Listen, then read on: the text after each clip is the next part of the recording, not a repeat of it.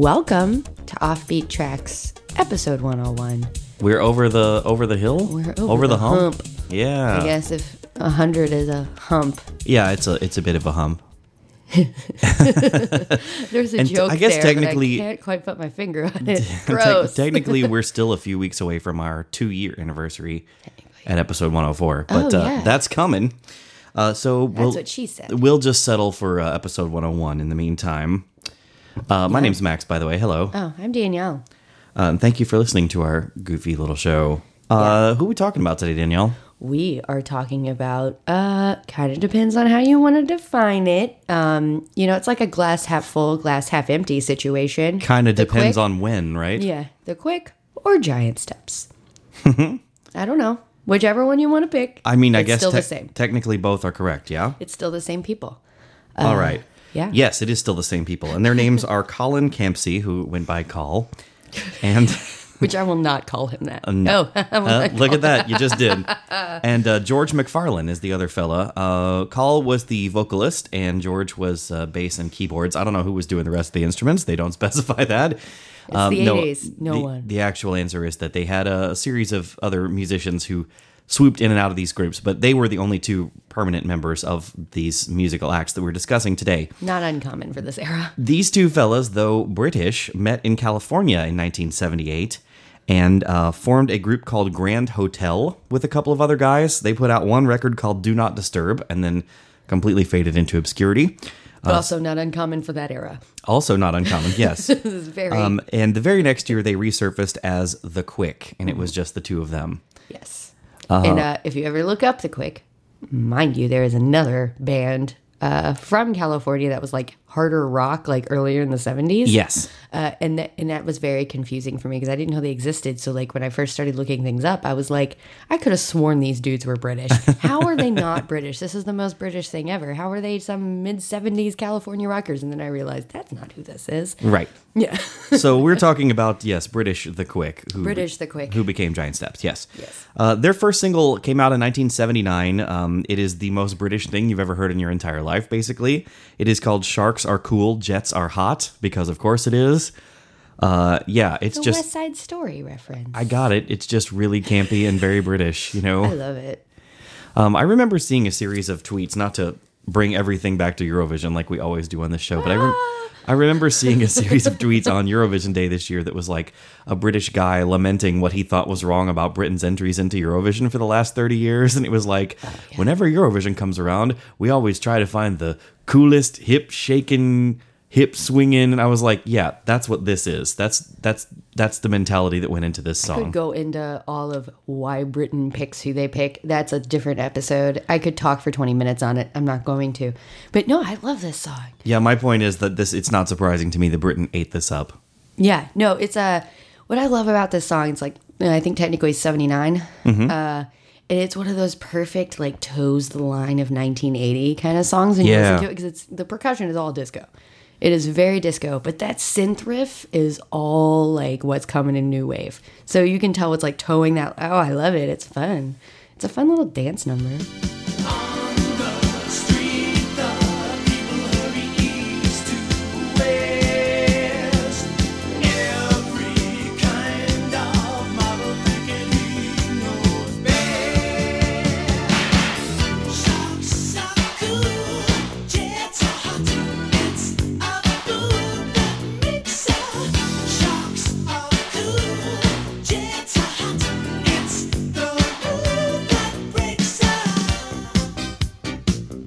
They soon began work on their debut record, which um, has three different titles depending on what country it was released in. Which Also not uncommon for that era. I They're think- every stereotype. I, I think was a record, though. I, I don't think we've ever had uh, talked about an album that had three different titles, and so much that I didn't even write down the title that it was released under in Canada. I can't remember what it was called.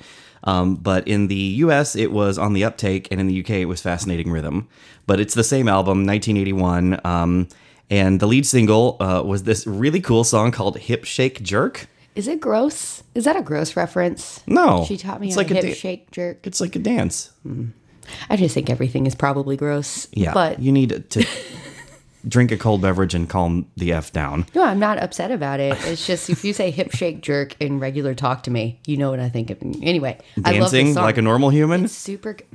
It's super good. I really like this song. It has nothing to do. I was just wondering if there was some weird reference I missed on it. Yeah, it's like super, super, super new wave. I mean, Yeah. like it's the most early '80s video you'll ever see yes, in your life. that is actually the first note on here. the grid pattern, but like they're on a grid pattern, a black grid pattern. So that is that is as '80s as it gets to me. Yeah, and you've got George McFarlane like freaking out, pressing random buttons on a oh, synthesizer. It's like Oh, Yes, a, on a bunch of synths that aren't plugged in. It's like a, it's such a, it's like a parody. I love anything that looks like it's a parody of an '80s video because it's that '80s. Yeah. Oh, it's beautiful. I will say though, also they were kind of cuties back in the day. oh, they were hot. Yeah, if yeah. you watch this video, like they were they were both kind of uh-huh. babylicious. Yeah, They were super young too, though. They were only like 25 there. Yeah, yeah. Yeah. I mean, they were adorbs.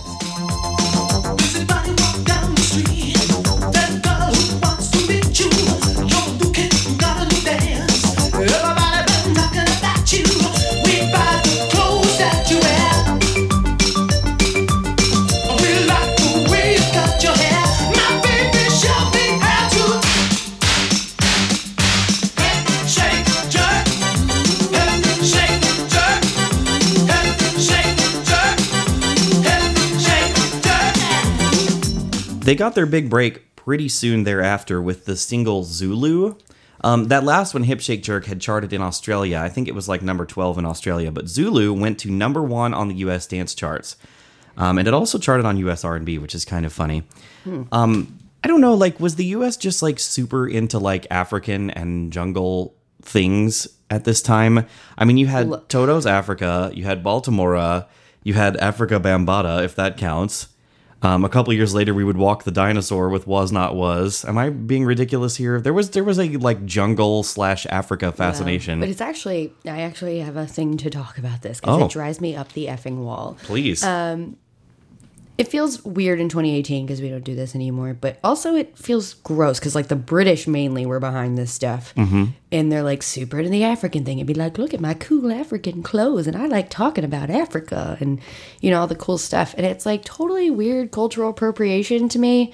But like I don't get mad at it, but it's also worse in my opinion because it's like these are basically just British places that they have just, you know, it's imperialism and it's actually gross. And they're like, you know, we are going to cripple you economically and make you dependent on us for the rest of your lives. But we Right. like your cool exactly, face paint. exactly, Like, exactly. Oh, it drives But we're gonna write songs about your culture and have hits off of it. Yeah, I mean, and the British were very good Um, about that. Like with you know their uh, obsession with like reggae and ska that they just basically stole from Jamaica. Like it's you know, Yeah. it's, I mean they love to do this. that's a very good way to frame it's, it. Um, it's kind of cute and fun, and there are great songs that came out of it. But it's also gross when Yeah. you really think about what yeah, they're doing. Yeah, it's a good way to put it. It's a very, it's, a, it's a good breakdown of it actually. Yeah, it's it, really strikes me as weird now. Um, I mean, it's a fun song. I'm a dance to it. Yeah, it's a fun Sure, song. But like when you start thinking about it, it's just Yeah, that's- I- I like that watching context. The NFL. It's like watching the NFL. Oh, yeah. like you can enjoy it, but in the back of your head, you know, like, like, these oh, yeah, dudes are yeah. probably going to retire, Yeah, and, kill themselves. Yep, and their brains don't work. Yeah, yes, exactly. yeah, it's- so it's anyway, like that for me. Here's a it's a clip. great song. Here's a clip of the song.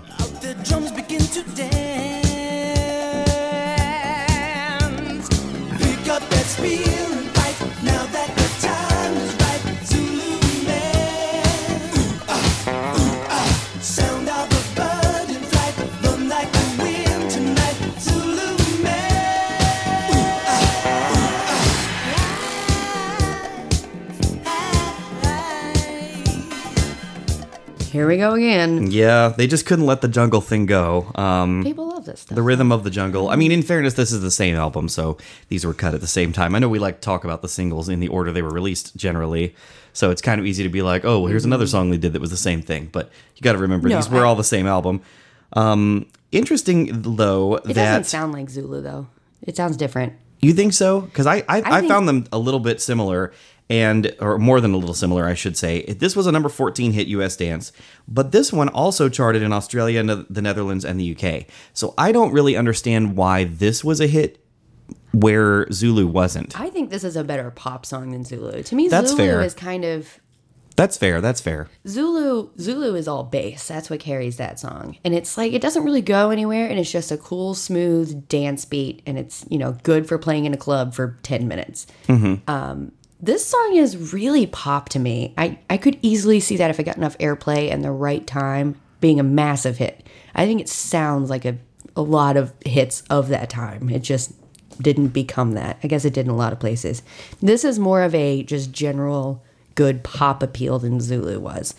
So I get that, but also it's like God, back with the jungle and the Africa. Like we get it. We get it. We get it. We love the savannas you stole. It's awesome.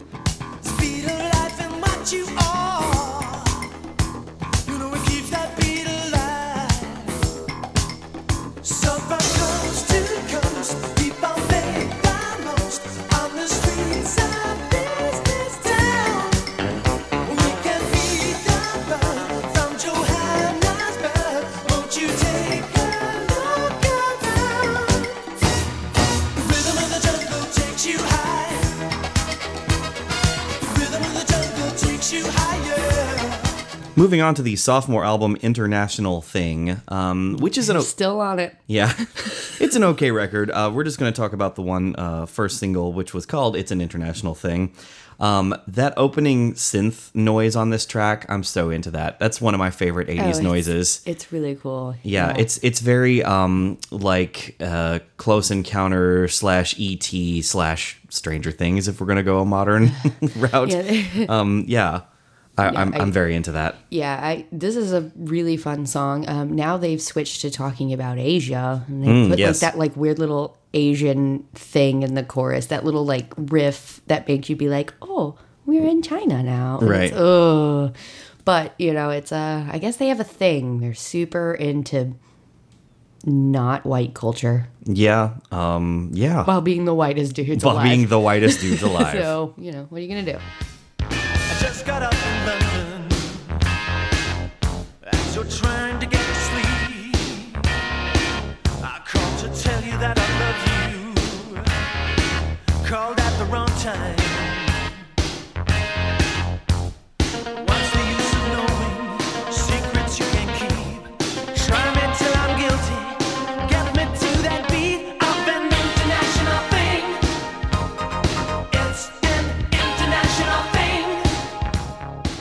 And one more record released as The Quick. Um, it's called Wah Wah, which is honestly kind of a perfect name for it. Wah Wah. um, it was produced by uh, the, uh, Phil Thornalley, who was the bassist for The Cure.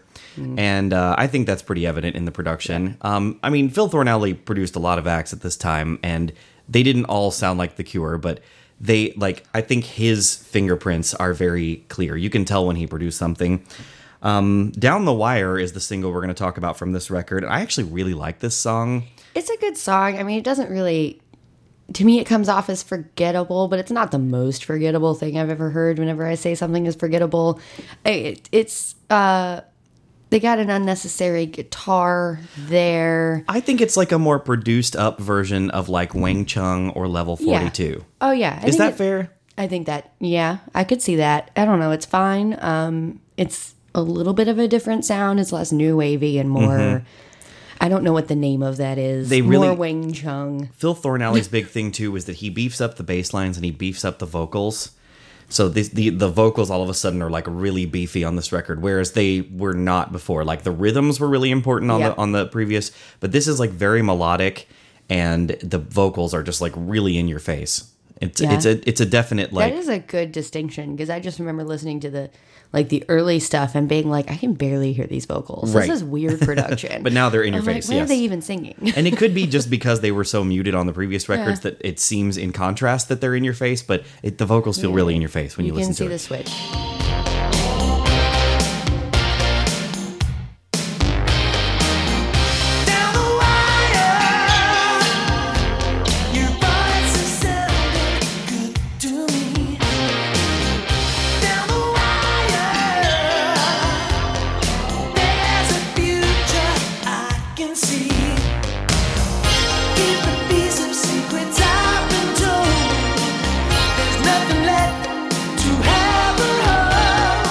So it was around this time the lads moved to Los Angeles and they met Gardner Cole, who was also a very prolific um, producer at this time in the 1980s, the mid to late 1980s. So they decided to retool and reform under the name Giant Steps. And they would release one album as Giant Steps. Um, it was called The Book of Pride and it came out in 1988 and produced by Gardner Cole and, and the lads. Um, this barely charted in the U.S. This album, um, it, it peaked at number 184 on the Billboard 200. Probably when the big single was released, people were like, "Giant steps, the next big thing." That's right. I, I don't. uh, Let's be real. I Well, don't for think like a week, maybe. I don't think anybody thought that. I've bought albums from like one hit wonders, which I was like, "I need that album," and then like you never. oh yeah, that's that's what we do on this show. That's that's how those albums saying. hit the charts. I don't think anyone in earnest had the thought Giant Steps are the next big thing. Some dumbass did. You know they did. Um, so the big hit for them was "The World Don't Need Another Lover," sometimes just called "Another Lover." Mm-hmm. This was a number thirteen hit in the U.S., um, number twenty-five on the adult contemporary chart, which should not surprise anyone. and it also charted on the dance chart because this was the late '80s. It was a weird time, and you could hit all three of those charts with one single. It's not a bad dance song. No, it's not. I mean, it's but it's just it's funny that we were in this cultural moment that existed Uh-huh. between like 1988 and like 1992, where you could put out an adult contemporary song and also have a dance club hit with it. Yeah. Well, uh, Looking at you, Amy Grant. I was about to say. Just saying. Yeah, no, like this song to me is, I think, a very funny, weird kind of one hit wonder. They weren't like, well, they technically were a one hit wonder, I think, here in the US anyway. No, because of Zoo. Well, I guess yeah. If we're counting Well, the Quick and 100. Giant Steps as two different groups, then the Quick was a one-hit wonder, and uh, Giant Steps was a one-hit wonder because Yeah, so- Zulu was a huge dance hit. But so I think it's funny because it's, to me, this song is like a song that I've heard a ton, but you always forget about it. It's not played a lot when you think, and it's not mentioned with one hit wonders. So it's like you can go forever not hearing it, and then you're like, "Oh yeah!" Like that's that's why I sent you this the other day, like you know, a couple weeks ago when it came on. I was like, "Oh yeah, these guys." Yeah, Like, exactly. you just forget about it, even though it was a huge hit, and you hear it a lot. It's so forgettable as a one hit wonder, and I'm not sure why. It's a good song, but and it's it's so catchy. perfectly 1988. Uh, maybe that's what it British is. stuff. And there were so many of those. Maybe that's why it gets lost in it. Because Yeah, I mean, this has all that British cheese you expect from their pop music of this era. Just that, you know, the lame backing vocals, like a, a chorus that doesn't quite go hard enough. Like, it's all there in this perfect little 1988 pop package. And the best part about this that I didn't notice really until uh, we were show prepping is that like I kept reading all the stuff about how they kept getting confused with like Go West because they were like best friends with Go West, and I was like, I mean, I guess they're kind of similar, but that's kind of racist that all the British people go together like that.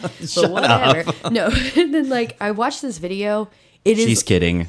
No, I'm just kidding. Yeah, no, I was just yeah, no, I was just like I don't think they're that similar. And then I watched this video which I had never noticed before, and it is literally Go West's uh, King of Wishful Thinking. Yeah. which is on everyone's brains that like Jimmy Fallon, Paul Rudd redo of it. Well, that was that, and so like also that was a big like thing in the late 80s too to just your music video to just be you and your band in a white room with unplugged instruments. with bad vests. yes. Like it looks Looking at you, so- Stacey Q, two of hearts. yeah, it's just so uh yeah, it is very Go West. I totally see Yeah. how people Oh, completely fair see it now. I'm like, well, hell.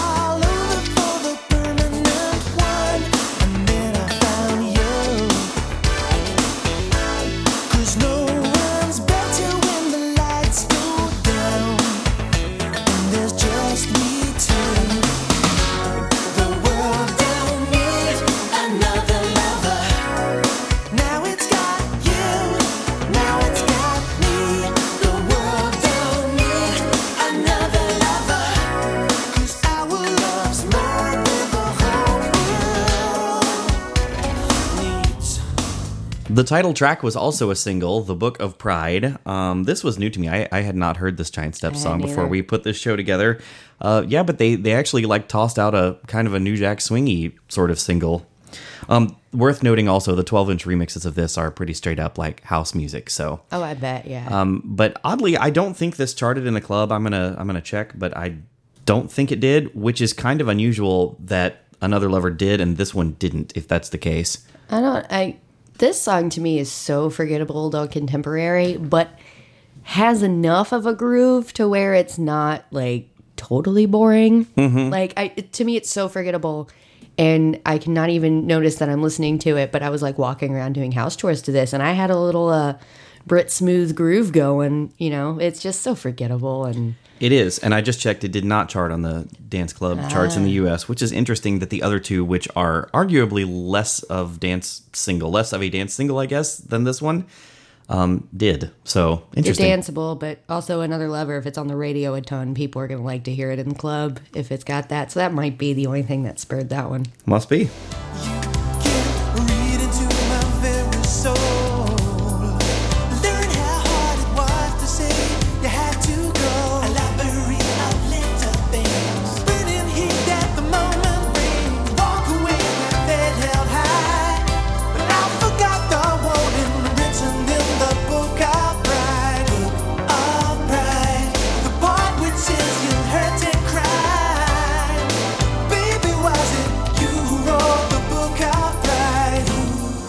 One last one here, Into You. Uh, this was the final Giant Steps single ever released. Um, and my only the only thing I can think about every time I hear this song, the first time I heard of Giant Steps, like, you know, a decade plus ago, whatever, when I started getting into this kind of music, um, I looked up this music video and I'll always remember there's this moment because it's like a guy and he's like running with his like lady on the beach and whatnot. I guess, I guess that's Colin in the video.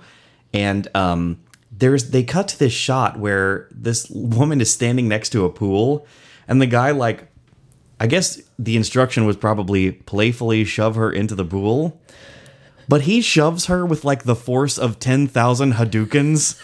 Like so much that like her hat goes flying off and you just see it for like a second, but I always think about that when I hear this song. I'm like, I bet she whooped his natural ass after this after that take.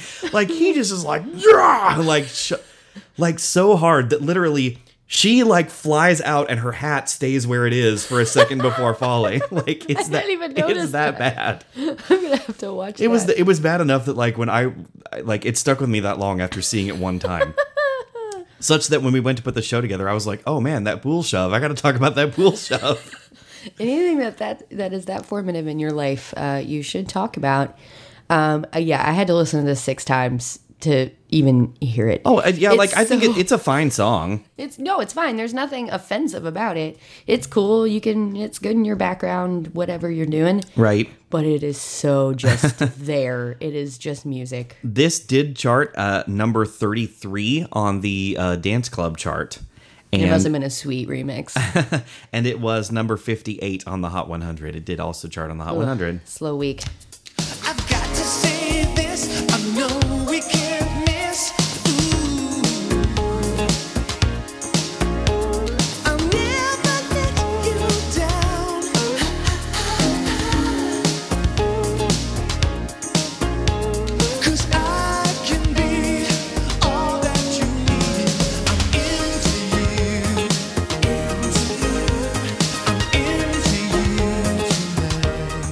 So that's Giant Steps, and that is also The Quick.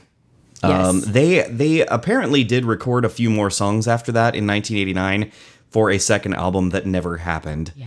Um, so I guess those songs are just like lost to the annals of time. Did you see what Colin Kempsey has been up to? Oh yeah, he's um he's been quite prolific as a songwriter and producer and whatnot. There's a really funny story involved in it. Please, Uh, you know, I love my British reality show ridiculousness that makes no sense. Yes, you do. Colin Campsie has a little to do with it. Um, so Colin Campsie has written songs for a bunch of like British stars that you'll never know here, but Colin Campsie wrote a song for a fake group Yes. slash lady called Candy Floss. Candy Floss. And I had like always heard that name and I didn't know what it was. And then I finally started watching it. Apparently, Celebrity Big Brother in like 2006, huge in Britain, stupid.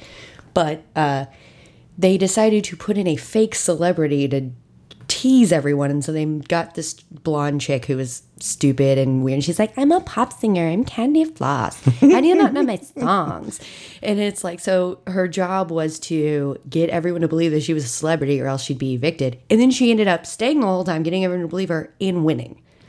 It Nice. was crazy. But anyway, she had like had this fake song and everything. And Colin Campsie wrote her big fake song. What a great claim I to fame. It, yeah, I want it right now, which was technically written for Kylie Minogue. And when you listen to it, it's like that does sound like a Candy Yeah. Kylie Minogue song, but it's like really funny and really cute. And she totally became a star just uh, being a fake pop star on a TV show. And it was a Colin Campsie song, and it's so ridiculous, and I love it. That's right. If it worked for MTV's Together, it can work for her too. Okay, Together is a cultural. Oh, I've hit a nerve. moment. I love Together. Um, you can watch that on YouTube, by the way. I suggest it if you haven't. Also, Colin Campsie was married for a long time. I just wanted to mention to a lady named Beverley Craven, who I'd never heard of, but apparently was also a pop star in her own right and a big singer songwriter.